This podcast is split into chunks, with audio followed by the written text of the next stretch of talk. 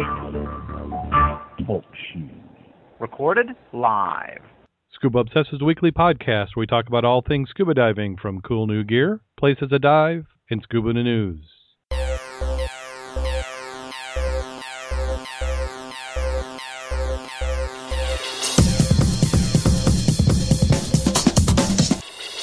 Scuba Obsessed episode 129 is recorded live September 6, 2012.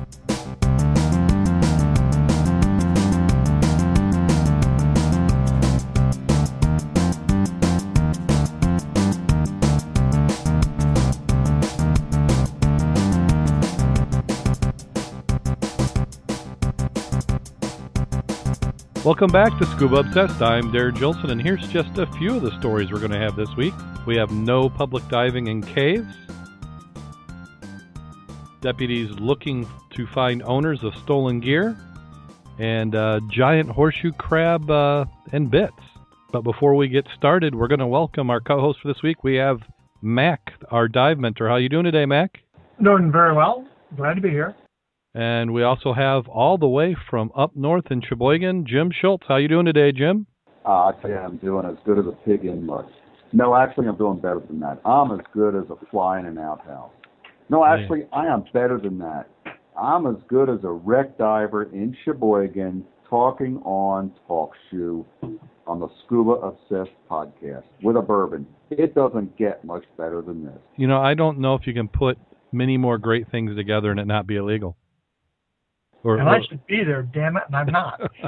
I know I should be there too. Yeah, that, hey, that, the, the week is not over. We still have the weekend. Oh, I know. Yeah, yeah. I just don't think it's going to happen for me. And Mac, how you feeling? I'm feeling better, but there ain't no way in heck I can put a tank on yet. Well, not even a spare air.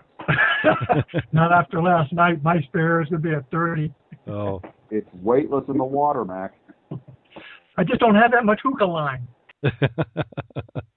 Wow, that'd be nice to have that long a hook line. Oh man, sounds like a personal problem to me. oh, it may be a problem, it may not. well, we've got a full setup for the news. Plenty of articles. It was a kind of a heavy news week. I don't know if it's just everybody going back to school here in Michigan. School just started, so that is the official beginning of summer being over. But still plenty of nice diving weather left. Okay, come on, here we go. Oh, the page I was looking for can't be found. That's the way to start it.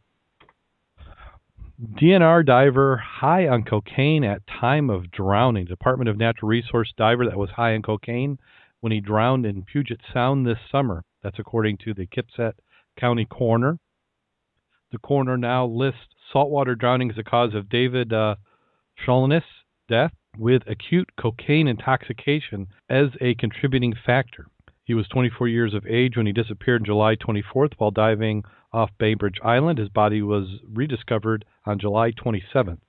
Uh, DNR said he was diving for geoduck samples to look for paralytic shellfish poisoning. Oop, and let me let me give the chat room a shot at this.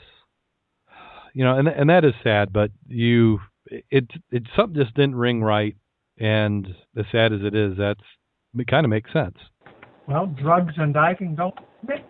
They don't. No, that's one of the first things you learn in diving classes. Don't do it, and, and they're even talking about caffeine and and other things like on alcohol. And here you have somebody who was on acute cocaine intoxication.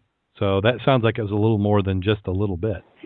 Makes me wonder about the uh, other people on the boat allowing him to go down like that. Yeah, you would think that if somebody was stoned out of their mind on cocaine, that somebody else would would notice.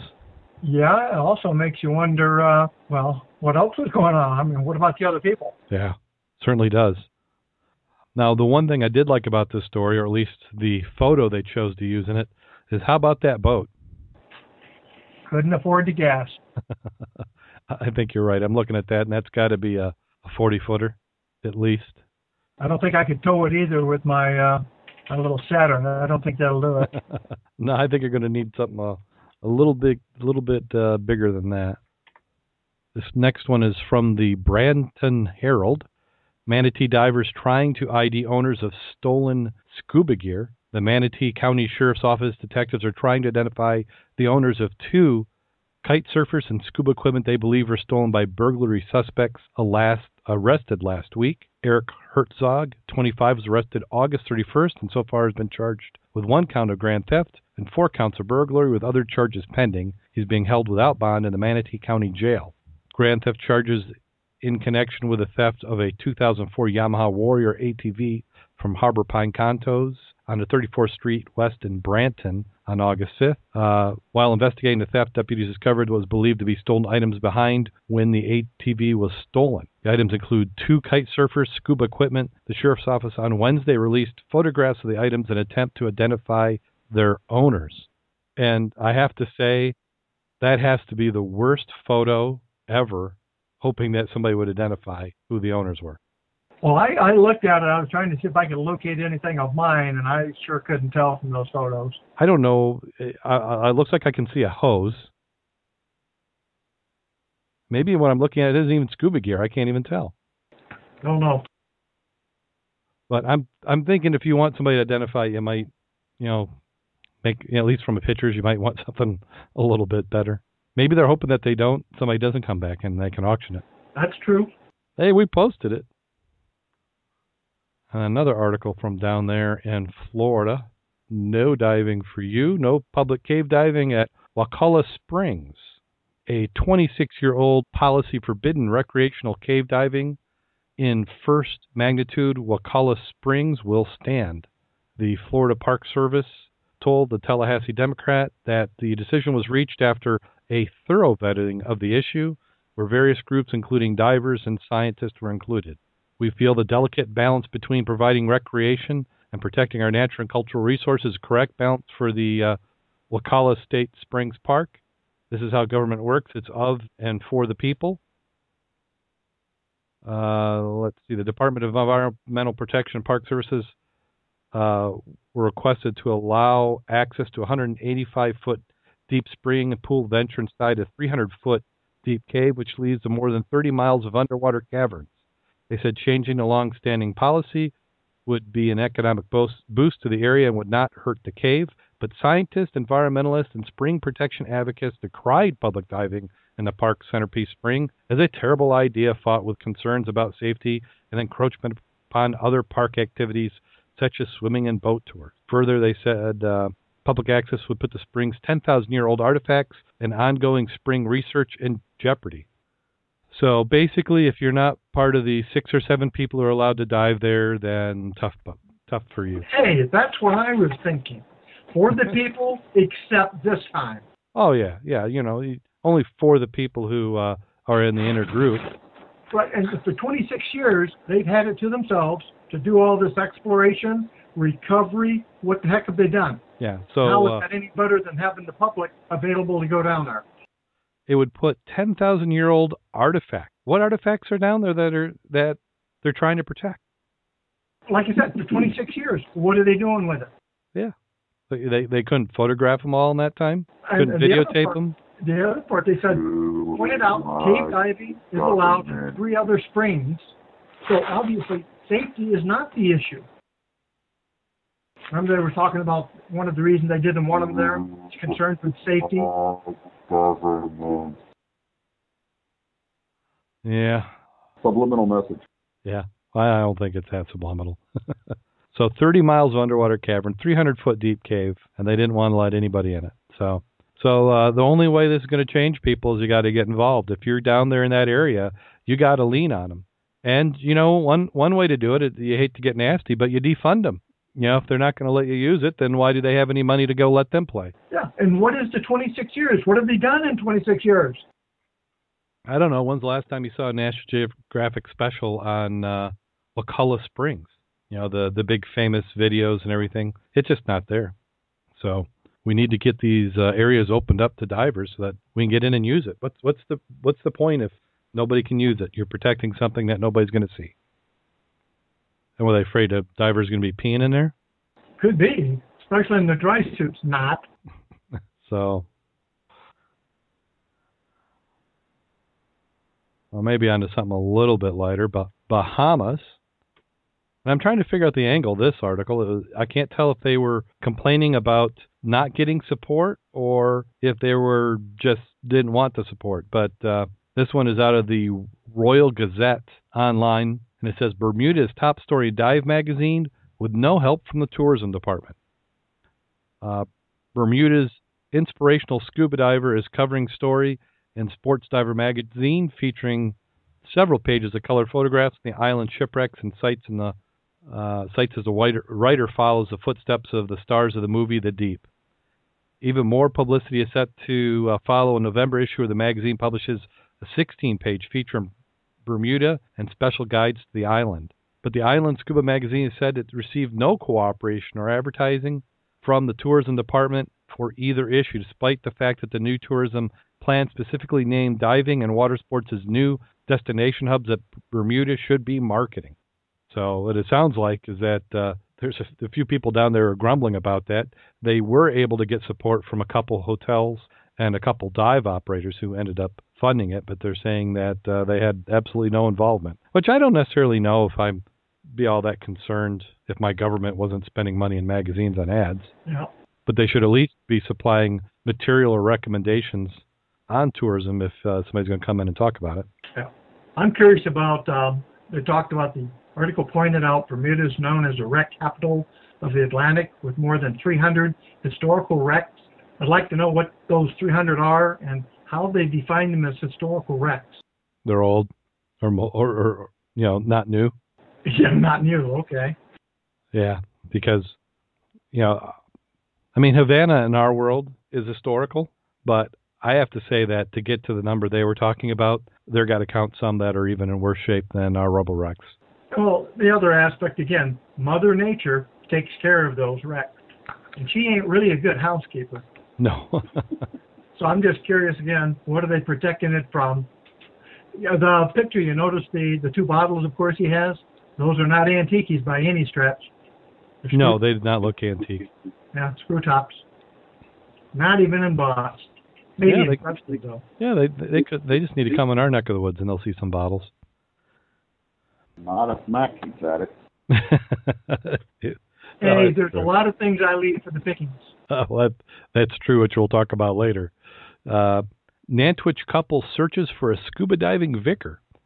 And since they use the term vicar, I'm picturing this is from the UK. A loved up uh, Nantwich couple has launched a frantic search for scuba diving vicar to carry out an underwater marriage blessing. Jason Hoover, 35, and Paula Davies, 30, says it'll be the perfect way to celebrate taking the plunge after getting married on dry land later this month. But first, they have to find a man or woman of the cloth who is also a qualified diver. Uh, Jason, who is also a police officer, says we've been together for five years now, and every year we've been doing diving holiday together. I suppose you could say diving is a bit of a religion for us and certainly a great passion, so we really like to have the element of our wedding celebration underwater. I just don't think they've tried hard enough if they can't find one. Yeah, that's what I would say. Yeah, so uh, must must have been a slow news week for somebody to have to cover it. Uh, or the other thing is, if you really want that bad, find a uh, minister who wants to be a scuba diver. Seems like to do that really good, you'd have to have communication systems, meaning full face or maybe a helmet. I just do cue cards. That, that way you could you could hear each other, but it'd be a little hell to kiss the bride.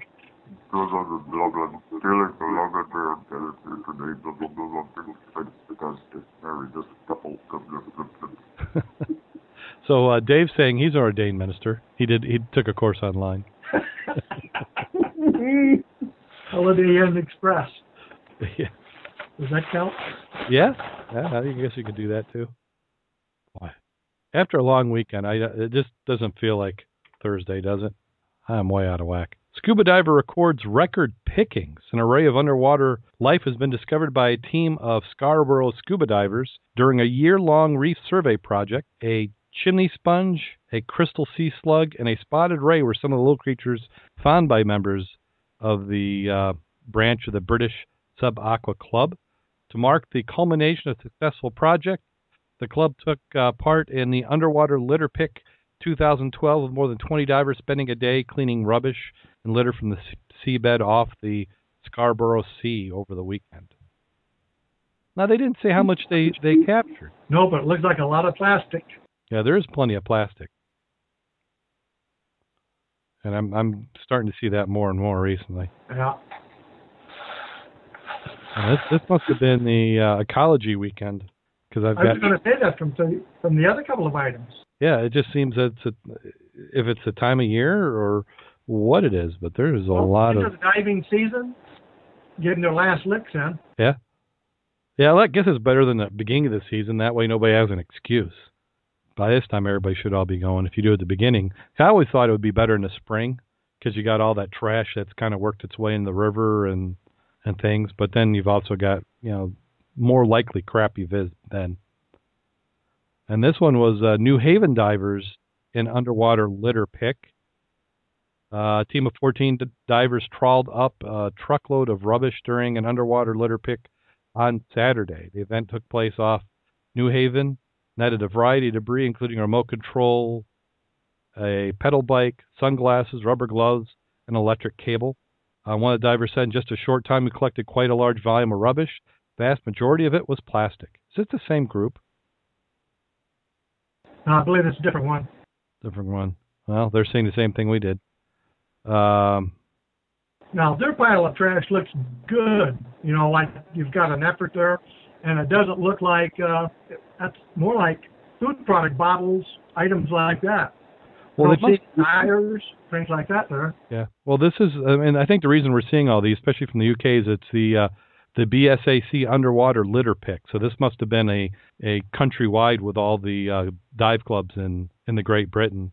But they said that uh, the Brighton and Hove City Council collected 42 tons of rubbish last weekend from the seafront and city center. So just not including the seafront, that's 42 tons, and that's probably in metric. I'm I'm imagining. So it's going to be uh, quite a lot. And I bet that was more than uh, 14 divers. Yeah. That's that's a good effort. That's a heck of an effort. I, I like the uh, the comment below. Says uh, we can't have a zero, zero policy on these scumbags who drop litter. Yeah, a little hard to enforce. Yeah, yeah. They're, they're, he says uh, they they want a deposit on every KFC McDonald's box. They're basing it. They saying that's what we- that's what we do in the U.S.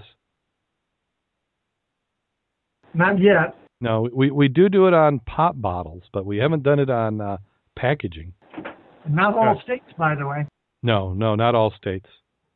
But I can remember as a kid when they changed that law, it did make a difference. I know everybody Made a hell of a difference. grumbled about it, and, and really what it does, it gives uh, you, you almost hate to say it, but it gives the homeless people uh, a source of revenue. Actually, it does. Yeah, because I there's you know a few people around uh, the county, and you see them just walking along the side of the roads picking up bottles and cans. You see them at Silver Beach towards the afternoon and late evening, going through the stuff. And most of them aren't taking trash out without putting it back in, but they're collecting the bottles and stuff. Yep. And then we have uh, Bermondsey. Scuba divers clean up uh, littered uh, in the Canadian waters. A group of scuba divers have joined a nationwide effort to tackle litter dumped into rivers. Around 20 members of the uh, Subaquatic Club, which is a branch of the British Subaquatic Club, BSAC, spent their Sunday removing shopping trolleys, motorbike frames, and cans from Canadian waters. Nothing unusual, is it? No. No. The only thing is, some of that is a good home life. You know, for the crayfish, they said found some huge crayfish, and what do you find in those shopping carts? That's nice homes for those guys. Yeah. Well, you know, in a certain aspect, not that I'm advocating just throwing junk in the water, but uh, w- when you look at the artificial reef program, you're, you're trying to create spaces for the animals to live. So, uh, you know, critters will, will turn things into habitat. We just need bigger cars put down in the river and stuff as habitats, and uh, you know, of course, make sure the oil and gas are out. You know, the lubricants. Uh-huh. Certainly. I'd go for that. Nice looking dry suit that guy's got. Yeah. Well, when I saw the basket, I actually thought that was a nice uh, catch basket. Throw an inner tube around there and a dive flag on it, and you're all set. Absolutely. So, but you know, ecology dives I love. You know, I can. Uh, Yep. you know, if you if you put the same stuff on land, I wouldn't I wouldn't even look at it and really care. But you throw it in the water, I'm all for getting it up. By the same token, though, if you were in the park like there at Niles and you saw that crap, you'd pick it up and put it in the trash. Well, yeah, all the time. That just becomes second nature. And here we have somebody on the front of trying to get a world record. A man is hoping to reclaim his brother's scuba dive record. Now, is this the same guy we talked about last year? It may be. It says Paul Devane aims to spend 15 hours underwater in the Atlantic Ocean to raise thousands for charity while beating the time set by a Maltese team in February. In 2009, the 33-year-old was forced to pull out of his first attempt due to technical malfunction when his P valve in his dry suit that let him go to the toilet failed. I don't, I don't know why they think what else would he be doing with a P valve. Uh, his brother uh, Declan Devane stayed underwater for almost 12 hours, setting the first Guinness World Record for the longest cold seawater scuba dive in open seas and raising 35,000 euro for children's charity in memory of his son. I managed to stay down just short of eight and a half hours then, but the P valve was faulty, so I couldn't go to the toilet. Yeah, where it depends. Yeah, I'm gonna say what? What do you mean you couldn't go? You're going for a record. Yeah, but in that stage, I had to come up. There was a massive discomfort. After about three hours, I had no choice. Sure, you did.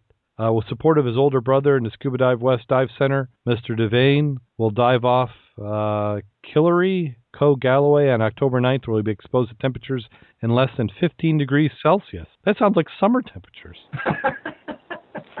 when they collect funds for the Children's uh, Cancer Charity Hand in Hand and the Children RNLI via the website uh, world world's longest scuba dive.com. It'll be cold, it'll be long. He continued, but there'll be no breaks, no meals, no toilet stops. Well, he just taught. He just said there was a toilet stop. That's why I had to stop. I want to make uh, 15 hours, so it will be a challenge. Uh, Declan had the record of 11 hours and 42 minutes, held the record until February this year when a Maltese team broke the record after the second attempt by less than one hour. His aim is to raise more money for charity. We hope our efforts and people's generosity give back to the two charities who've done so much with so little. But I also want to break the record and reclaim it and bring it back to the Irish seas. So,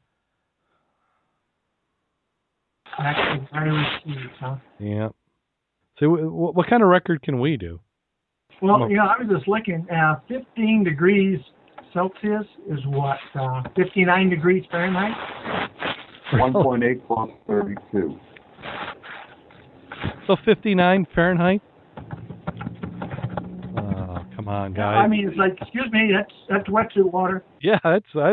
Well, it's all wetsuit water for me, but yeah, I, I definitely see what you're saying. That wasn't really that cold. Not to me, it's not. I'll take that anytime. Yeah. Now it might, admittedly, it might be hard to do eight hours in a wetsuit. Yeah, you've been watching that uh, Bering Sea Gold.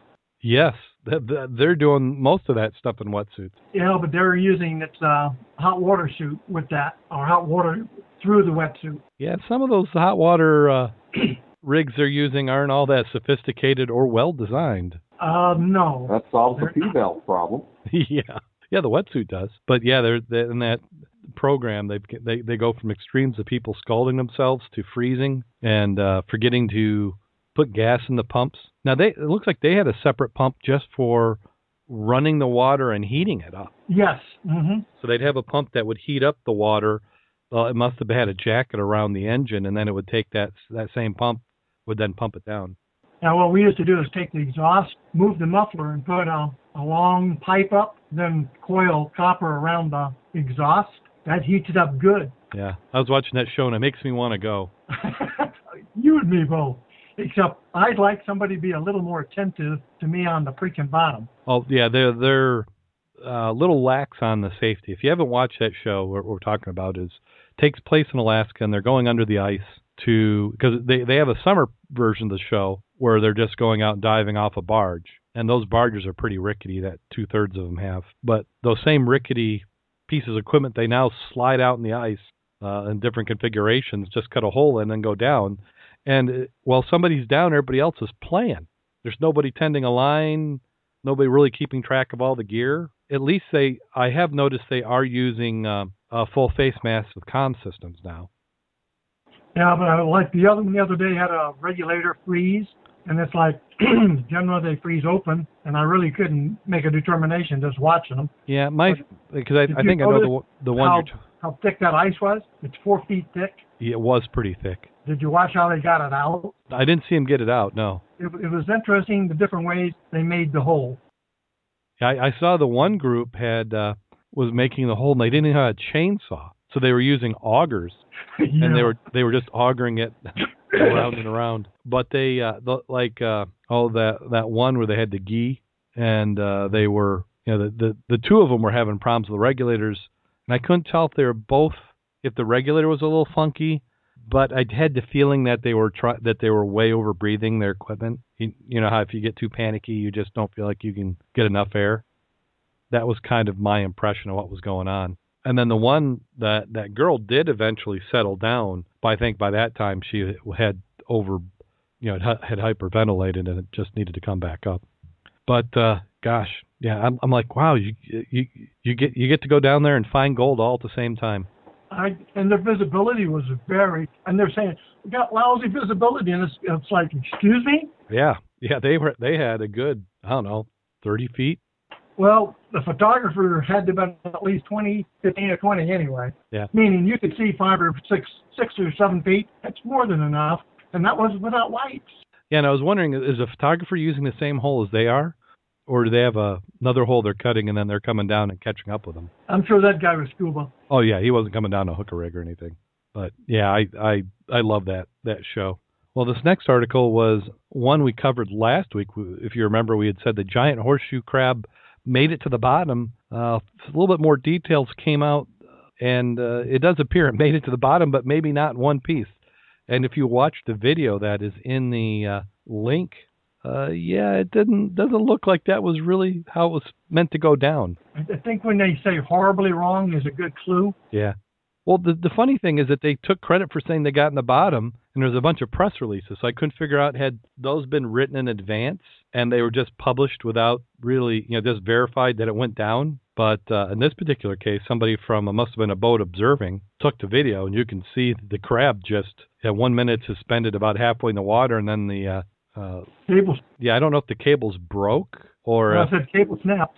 Oh, cable snapped. Yeah. So uh, yeah, so it may not actually break the record now. I think they have to verify it, and uh, if it goes in pieces, they they they may not be able to give it credit for being the largest sculpture. You know, it's just an out about this. You see that name, Chris Wojcik? Yeah. I was in Wolf's uh, a couple, maybe three, four weeks ago. There's a couple of tanks with tons and tons of stickers on it, and I glanced at the name. It was Chris Wojcik. Huh.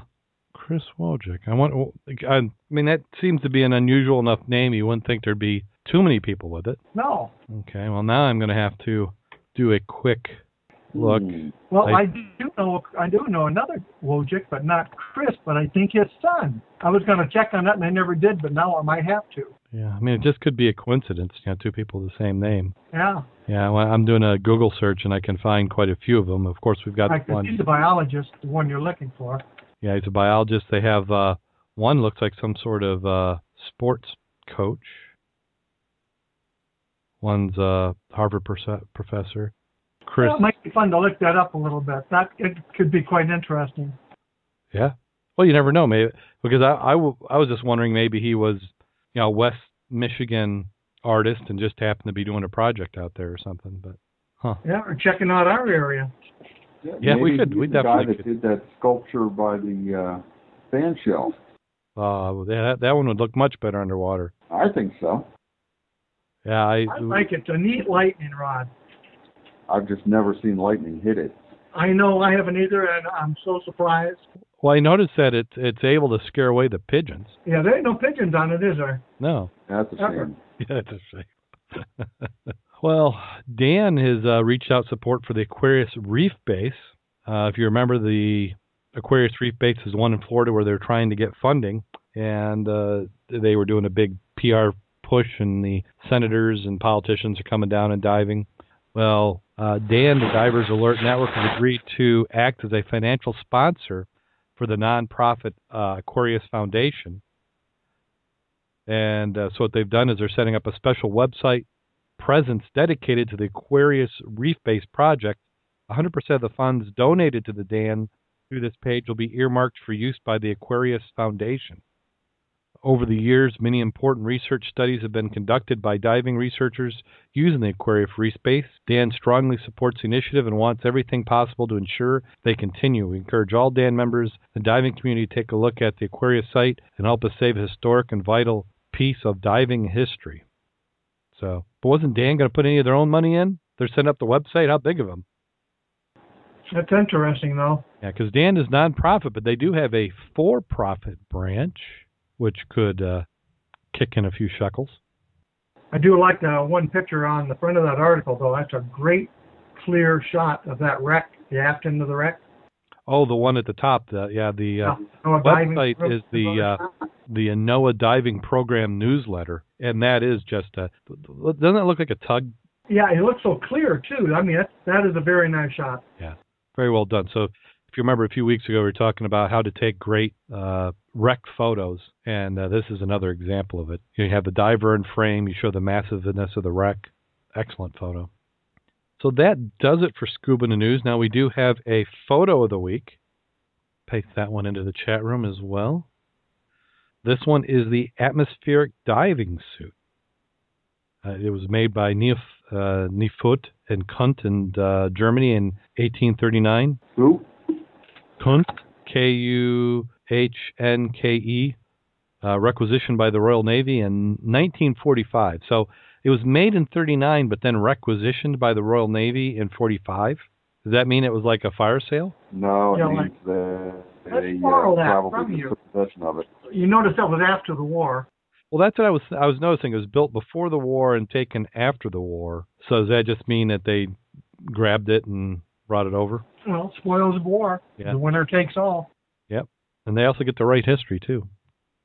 Uh, tested to 350 feet. It doesn't look that comfortable to me. Yeah, you don't want that chain to break. Yeah. At least the JIM suits give you a little better chance of surviving, or the wasp. That's a good one. Yeah. That's nice though. I mean, consider the vintage. That's cool. Yeah. Well, looking at, I look at the, I keep looking at the feet, and I'm thinking if if you were in any sort of cold water, your feet would freeze to a brick. Doesn't look like there's enough room in there to have uh, much socks or anything. You ever been in one of those? No, no, not at all. Uh, we used to have one like, well, I'll, I'll find a picture of the one we had at our school, and uh, it was one of the first of the kind back in the 40s and 50s. And our school uh, head of our school actually invented it. He was one of these guys like, I don't know, innovators of diving. Mm-hmm. I'll look for it. But you're right; it, they can get very cold, and you did have to have good, good wool clothing. Yeah, but because I just imagine that it starts to, you know, condensation because you're working. I'm sure Yeah. you're in there, and then you got to use your muscles to move all those joints. And as the pressure gets deeper, the joints start to tighten up and be harder to move.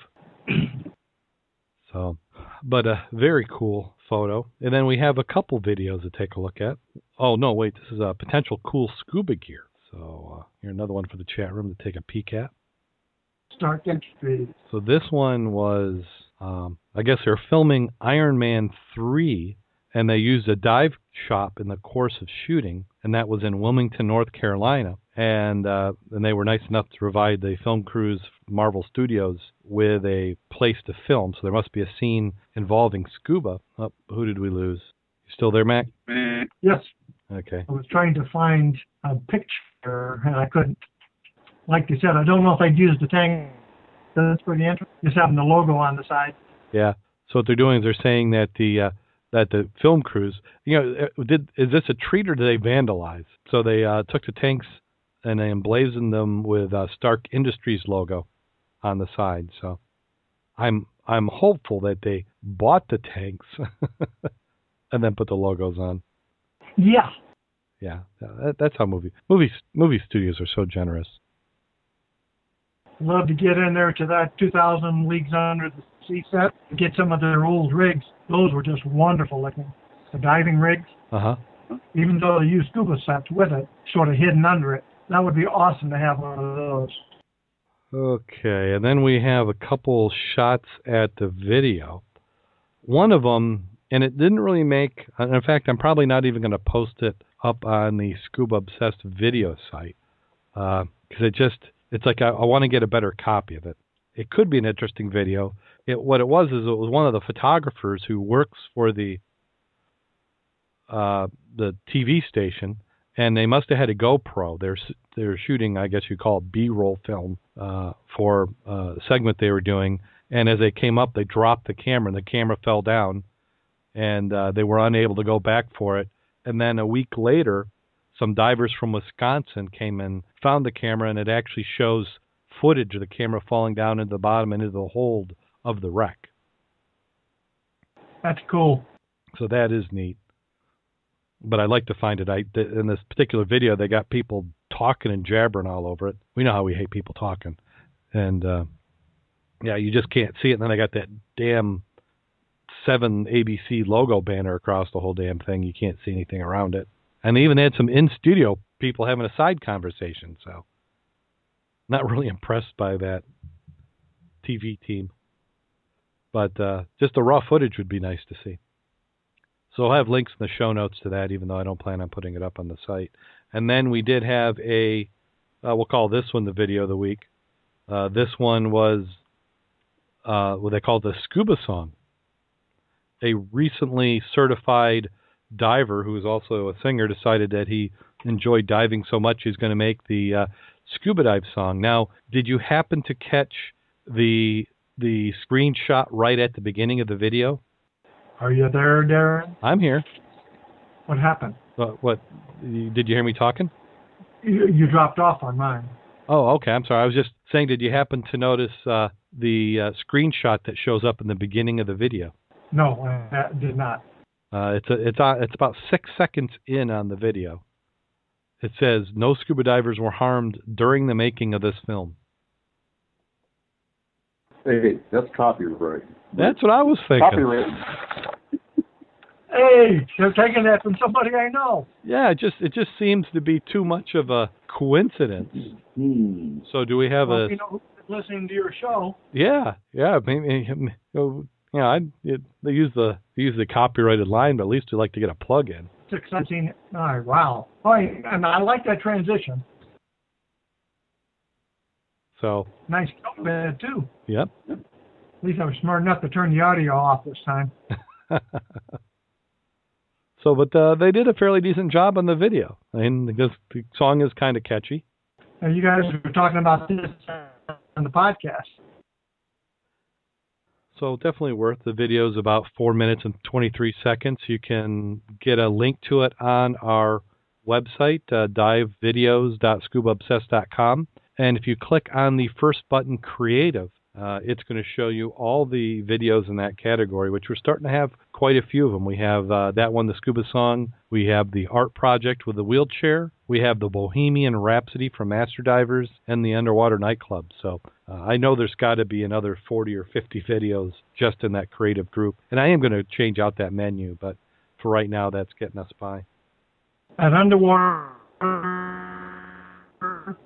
not that I want one, but, it's still. You guys get real quiet, I wonder if you're still there. Yeah, well, uh, you you said something like not that you want one. Yeah, right. Even though I can't walk through right now, I'd have to have a little bit of support to get that in the water and get it out. Uh huh. Okay, well that does it for the news, the photos, and the gear and the videos. So now we get to talk about some scuba diving. So Mac, at least you're getting a little closer. About how many more weeks do you think you got? Did the doctor give you any indication of when you'll get the green light? Uh, when I can put a tank on my back, and that ain't too. That's not too soon, I don't think. No. Maybe the hookah is the way to go. it may be.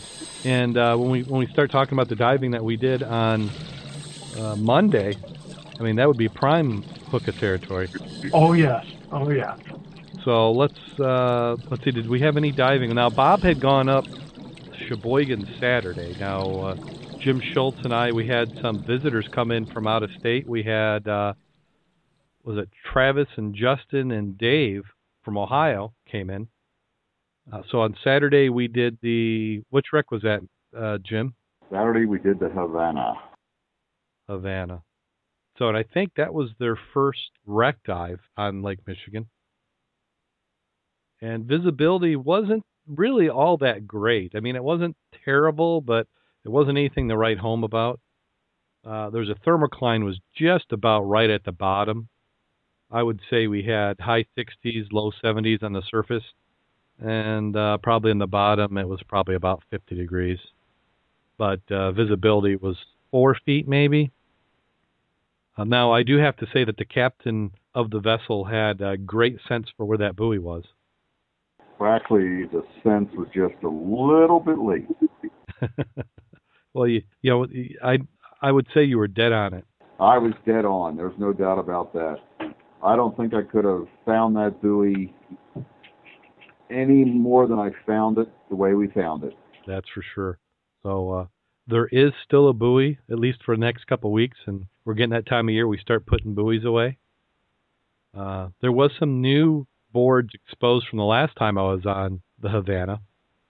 Oh wow! Yeah, and I because I don't know if the sand's moving on and off throughout the season, which is why there's no mussels on it.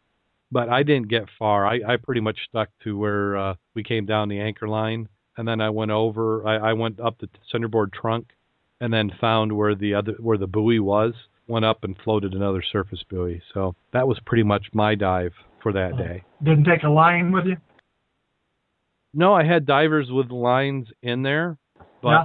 What I did is I actually followed the anchor line down. Yeah. And then when I saw them below me, I kind of went. I came down next to them, and the viz was so bad that I went and swam away. so, and I never did get connected to the anchor line or to where their buoy was. But luckily, I I found the uh, or uh, the uh, where their uh, uh, not line uh, reel was.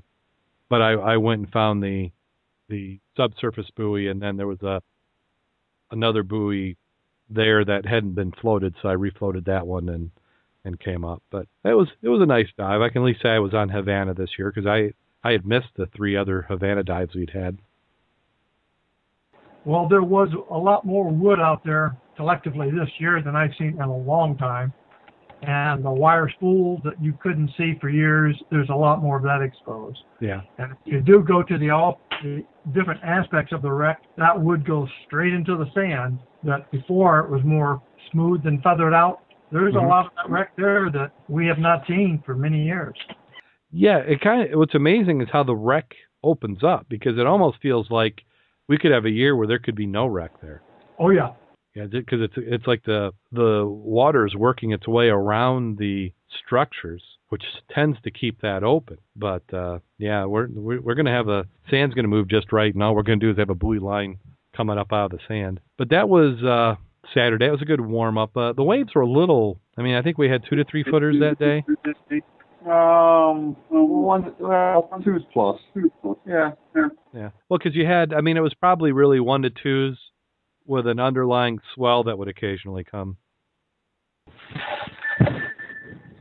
So that was that was Saturday, and then Sunday we went out to Max Wreck, and you know I was keeping my fingers crossed. We've been watching the the Cook Plant buoy and was a little concerned that it may not have cleaned up, especially since from the Havana dive. A uh, little bit of uh, current on the surface, and then we went down and we probably had a good I don't know 30 feet, 35 feet. Uh, yeah, at least 25 to 30. Yeah. So some nice visibility on that. I'll take 25 to 30 feet anytime. Yeah. Well, especially after the last, you know, time I was there where we had inches. So, uh, with the water stratifying again and getting the nice defined thermoclines, I felt the the thermocline was did actually move. I did two dives on Max Wreck, and between the first dive and the second dive, it did move down. But we were able to get all the uh, out-of-state divers, uh, Travis, Justin, Dave, onto Max Wreck. So three three more people who've been on the wreck who hadn't been on it before. Also, there's I, I've heard that there's some video of the wreck, and then maybe we'll also post some uh, photos that were taken underwater. But uh, it was it was nice, yeah. And I have seen some photos. That, in fact, we'll put them in the show notes. Some of the photos that came off the wreck. Uh, some nice close-ups of some of the dead eyes. Oh, I'd like to see some of those. Yeah, in fact, uh, Mac, what I'll probably do, of course, it might mess up the feed, but I'll I'll I can get from you later. Okay, yeah. Uh, after the show, I'll I'll send you links to them so you get copies to add to your your collection. Yeah, and then uh, there's a comment in the chat room that uh, some of the divers may have uh, uh, been feeding the fish. We won't necessarily say how, but they were feeding fish. They're feeding fish. I was going to say you met through the regulator. No, I I, I don't know No, if anybody had to do it through the regulator. I think if they had been in the water, it may not have been as bad. Sunday, we had a very interesting day. Uh, the wind was out of the east, so that made the boat go up and down, and the waves were out of the north, so it made the boat go side to side, and we were going up and down and side to side and up and down and side to side all at the same time. Yeah. so the let me get in here. Then for the podcast I listened to, Diver Sync the other day, when they were ta- talking about methods to prevent or to mitigate seasickness, or were applicable at that dive. Yeah, I, I think that might have been the catalyst that drove that conversation. Okay, I don't think Jim was listening to that one, but I was. That was quite an entertaining enough podcast. There. Now, You know, we were handing out ginger slices, crystallized ginger, and everybody was chewing on that and drinking ginger ale. see, I, trying to eat anything salty or dry or whatever we could get to keep down for those guys. But you know, hey, I had a good greasy Italian sub with, with hot peppers. Yeah. So I've been I've been fairly fortunate. I mean, because like Rich talked about in his show, I think he, him and I have pretty pretty similar backgrounds from being on boats. You know, my my with my grandfather and my dad. I mean, we were on. I, I was probably on the water before I was a month old, and have just spent my whole life on and off. Uh, I've there's probably only been one time I can say that I I was seasick. I never lost it, but I definitely didn't feel good, and I was already sick, and I did the the ultimate no-no, which is go down in the boat and it's a fairly new boat with fiberglass still curing and stuff, and that just kind of turns your stomach even without a little seasickness. But Now- Well, I, I will, I will say by the end of the day, when you guys are doing the second dive, uh, Travis was up there saying, you know, I kind of like this now. He had gotten used to the rocking motion. Of course, the wind had shifted and it had flattened out quite a bit, but he was enjoying it, I think, when he was up there at the end. yeah, and and what you want to do is you want to listen to the last uh, Diver Sync episode that Rich put on. He talked about some of the ways, uh, the different types of seasickness. Uh, for me, where you can kind of get a little green around the gills is if you're doing some fine motor skills and you can't see the horizon. You're focusing on something like you're putting your regulator together or trying to write or read. That can sometimes get a little disorienting. Most definitely. I think everybody had at least one good seasick story. Yeah.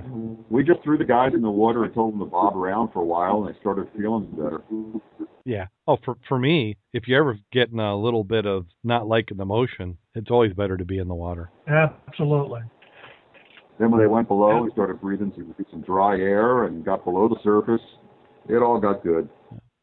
Now, I have heard like uh, Jim Kleeman, he absolutely loves the he loves uh, doing Dramamine. Uh, you know, probably an hour or two before he goes Yeah, if out. I'm going to get on a boat, Anything iffy, hour before take the Dramamine. Yeah, I- I've never had to take Dramamine. I almost feel like I should as a preventative, but I, I guess when it happens, then I'll wish I had. So I tell tell you what, your very- Sunday dive or your Monday dives. Well, Monday. So we we had a great a great dive on Max Wreck on Sunday, and we had the van on Saturday. And on Monday, we took everybody to the river. So we went to the the boat launch just up from the waste treatment plant, and Miramont. yep, and that was absolutely beautiful. When you look at a river, and you can see the bottom as far out as you can see, that's a good sign. So I'm going to say we had, oh, 15 plus visibility. So, you know, not quite, you know, good Lake Michigan, but excellent for the river. And the current was slow all the way across. So if you hadn't had a chance to do a river dive, that was a good way to ease into it. I mean, you could swim against uh, the current anywhere in that water column, at least in the Structure River where we were at. So everybody got a chance to uh, find some some bottles. We had uh, probably at least two two and a half hours underwater. It's just nice uh, when you when you're only about ten to fifteen feet deep, how much bottom time you can get. Uh, and uh, they did get to see the Model T. And Mac, you had really exposed that quite a bit. Yeah, it took them a while to dig a lot of that crap out, but it was interesting. Yeah, it was. We should put a motor on it. Yeah, I'm surprised at how little. I'm surprised how much was there and how little was there because there's a Yeah. lot of. You know the- where the doors are? The doors are downstream in about three foot of water now. Huh. But now I can say I've seen a Model T underwater. Now I wonder if there's an axle or anything, or if it's just a body. I I didn't go all the way through that. It's basically the framework, Uh huh. and it's not. You know, when I say we say Model T, it's more like a, a very old pickup truck type. Well, it felt kind of like a little It had roadster. yeah, it had a, that square bed in the back. Yeah. So we saw that. Uh, I found a, a vintage 1950s transistor radio. Uh, we had some nice Coke bottles that, except for just about everyone we found, had some sort of damage on it, some crack. Yeah, they're in the chat room. They're saying that the River Rock definitely want to do it again for a repeat. So uh, yeah, that was that was a good way of breaking people in.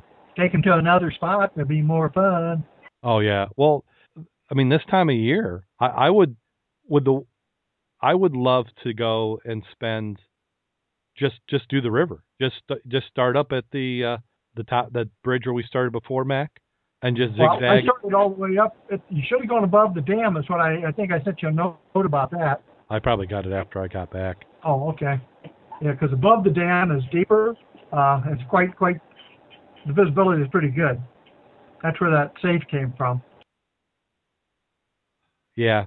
So above the river, yeah, we, we have to do that. And I'd love to get some uh, deep sensing uh, metal detectors. Might be handy. A lot of junk out there. There is. Well, what's Oh, what's yeah. scrap metal going for right now? Because I bet I if we, know. I, I'm bet if we were really motivated, we could bring up a lot of trash by weight that would actually have some scrap value. if if you have the truck and you, you have a winch, uh, there's a couple of good. I'm talking rolling bars, like in a mill, that are down there. They're they're long and heavier than a and than heck. So if you want to wait, you could make some money. Well, Dave and I found, and I'm sure you already found it. We found that anchor that was actually maybe a 10 to 15 horsepower motor. Yep. Yeah, and that that had to have been 100 pounds out of the water. We didn't bring it up. I left it there. I had a uh, T-post that I used a little bit of while as a as a river tool since I had it. Uh, but just a, a fun dive and and the fish, a lot of nice fish. And then when we uh, between the dives, there's a DNR officer came in and they had a really nice boat set up for river diving. Yeah, you put a picture of that on Facebook or something. But it was that's a nice boat. Yeah, that, yeah, that was a good shot you had. Yeah, he had a nice uh, SeaArk. And just some of the modification stuff doing it. And that one was actually a jet boat. They had the uh, an outboard that had been modified and converted into a jet. So he said that works well, except for when you're in lily pads. Is that a tri-hull or, or flat bottom CR? That was a flat bottom. Well, it's a flat bottom, but it actually has a tunnel. So it, what it's able to do is it's able to actually like so they say they have a rock outcropping, it can actually scoot over the outcropping because it won't because the engine is actually the outboard's above that bottom. So he says when they get to a rock, your instinct is to slow down, but really what you have to do is is gun it and then you skip across the top of it. And then Dave mentioned that uh, Travis and Justin finished their advanced open water on Max Wreck. So that Woohoo! so I think that is the first. I think the first time we've had a actual certification or part of a certification completed on Max Wreck. Milestone. Well, actually, actually, that's the second certification. What was what was the first? Uh, I got my archaeology card Ah, well there you go. for the work I did on Max Wreck. Excellent. So, but yeah, the the river was was amazing. Uh, definitely would do it. It just it's got me all ready for this river season, which we're smack dab in the middle now. Yeah. Problem is, I wonder if my wetsuit's going to be able to make it. It's like slowly, seams are going, my gloves are falling apart. Uh, I think my seven mil boots. I think I might have did the last dive for them, and I'm going to have to use my three mils for a while till I replace. So yeah, it's uh, I'm being hard in my gear. so I'm, I'm trying to make it all limp and survive Cooper River uh, with Rich and Dave in October. Aaron, they're picking on your wetsuit. They're saying it's already dead. It, it's kind of like a teenager in jeans. As long as they still hang on, they're not dead yet. Oh, okay. So now we, we talked about the the dives that we just did. Now, Jim, you're up in Cheboygan. I am in Cheboygan. I drove up on Tuesday, and uh, we we got a little diving in Wednesday, and a little diving in today, and we're hoping to get a little diving in tomorrow. So yesterday we hit the St. Andrew Oh, that's a nice one. and the Barnum. Did some great penetration stuff on the Barnum.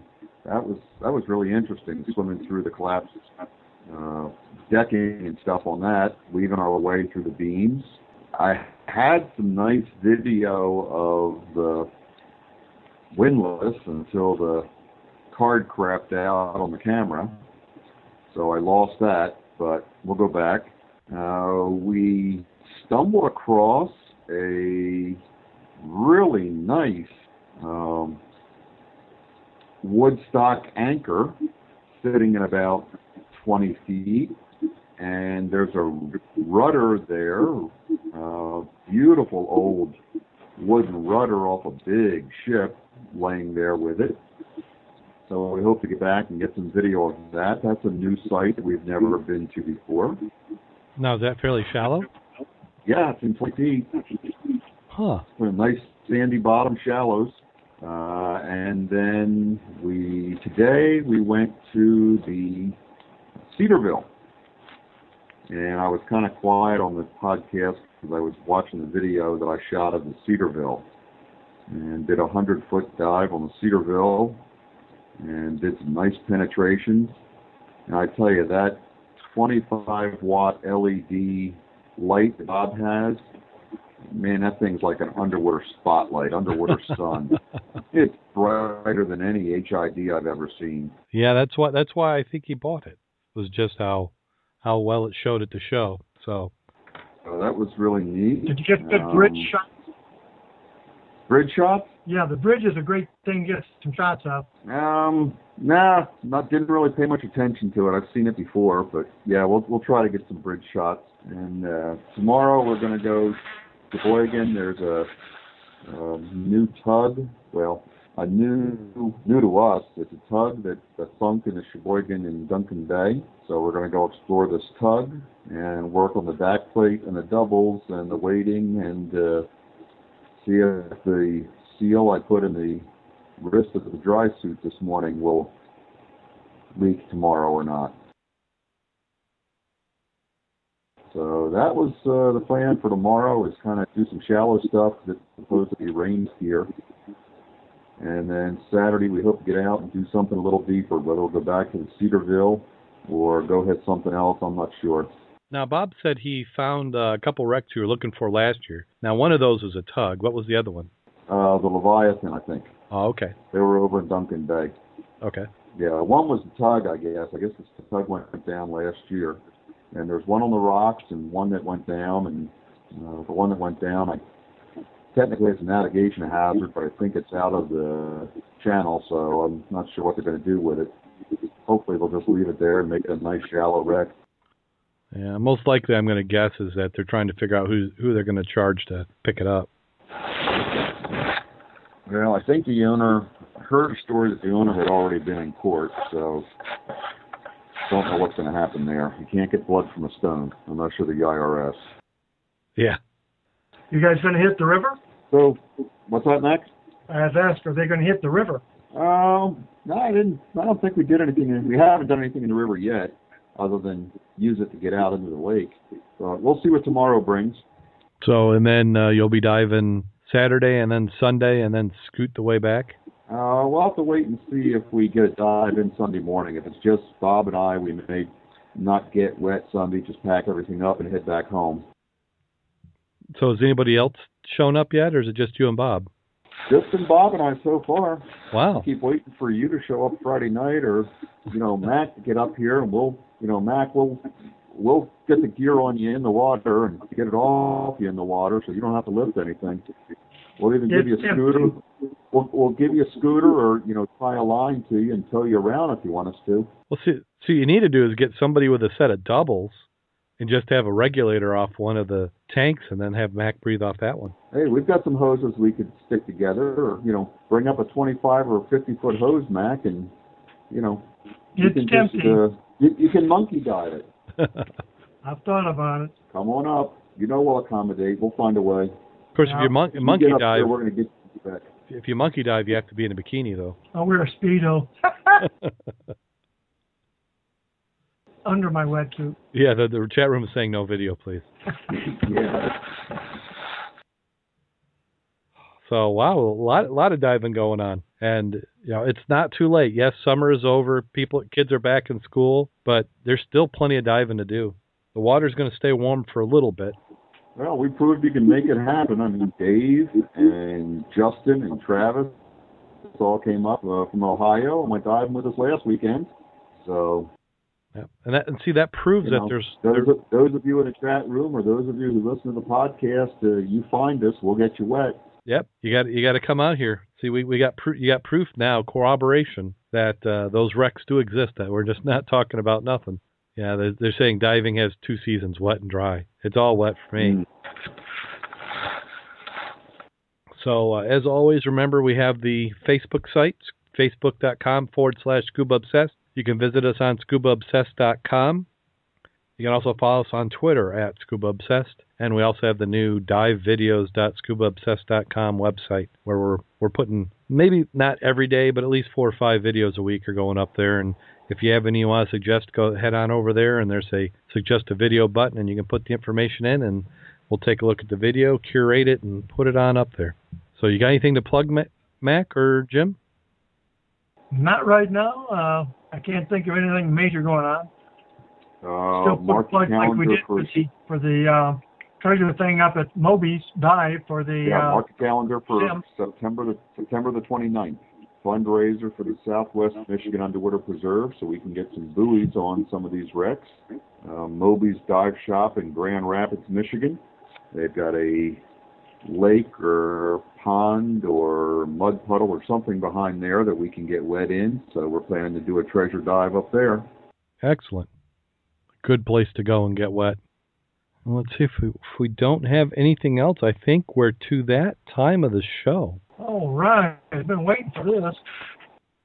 Well, I hope you haven't been waiting too long because I don't think it's all that good, but that's kind of what we how we sell it. So anything above that is a bonus or a curse depending on your perspective. So, in honor of back to school, here we go. On the morning of the second day to school, a scuba diving mother went to wake up her son. Wake up, son, it's time to go to school. But why, Mom? I don't want to go. Give me two reasons why you don't want to go. Well, the kids hate me for one, and the teachers hate me too. Oh, that's no reason not to go to school. Come on now and get ready. Give me two reasons why I should go to school. Well, for one, you're 52 years old, and for another, you're the principal.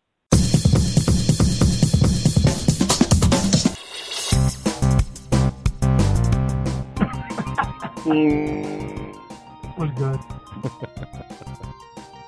Uh, okay, so on that note, go out and get wet. And stay safe. And remember, no Michigan lobsters were harmed in the making of tonight's show. If you don't know what a Michigan lobster is, we'll tell you next week.